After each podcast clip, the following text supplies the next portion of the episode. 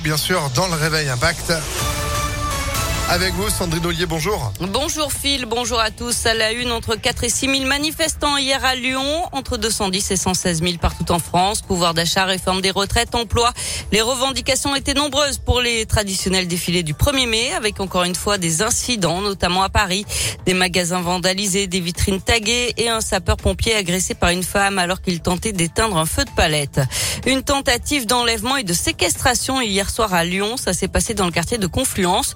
Trois hommes auraient menacé une femme avec un couteau pour la forcer à monter dans une voiture. Ils ont été interceptés quelques centaines de mètres plus loin par la police municipale avec l'aide de trois témoins. Des coups de feu dans le 8e arrondissement de Lyon. Samedi, en début de soirée, une femme de 22 ans a été touchée d'après le progrès. Les nouvelles de son état de santé sont rassurantes puisque son pronostic vital n'est plus engagé. La victime était connue pour des vols à l'étalage et des dégradations, mais ils en encore si elle était visée par les tirs ou s'il s'agit d'une victime collatérale. D'après un témoin, deux personnes auraient pris la fuite à pied après les tirs. Le parquet de Lyon a ouvert une enquête pour tentative d'homicide volontaire. Et puis un nouveau féminicide à Vaux-en-Velin. Ça s'est passé ce week-end dans la nuit de samedi à dimanche. Une femme de 36 ans a été mortellement poignardée à son domicile devant ses enfants. C'est l'un d'eux qui a appelé les secours. L'époux de la victime âgée de 39 ans a pris la fuite dans un premier temps avant de rapidement se livrer au commissariat. Il était toujours en garde à vue hier. À retenir dans l'actualité nationale, Europe Écologie Les Verts et la France insoumise ensemble pour les élections législatives. Les deux partis ont conclu un accord historique dans la nuit. Les négociations continuent encore avec le PS et le Parti communiste. Et puis la nuit est orpheline, elle a perdu sa reine. Hommage de la chanteuse Lynn Renault à Régine, décédée hier à l'âge de 92 ans. Six lettres sur un néon, une voix, quelques notes de musique fredonnées sur toutes les lèvres. Et puis la nuit ainsi était Régine, a tweeté le Premier ministre Jean Castex. La maire de Paris, Anne Hidalgo, a salué la mémoire de la reine de nos nuits blanches qui a fait vibrer euh, sa ville comme personne.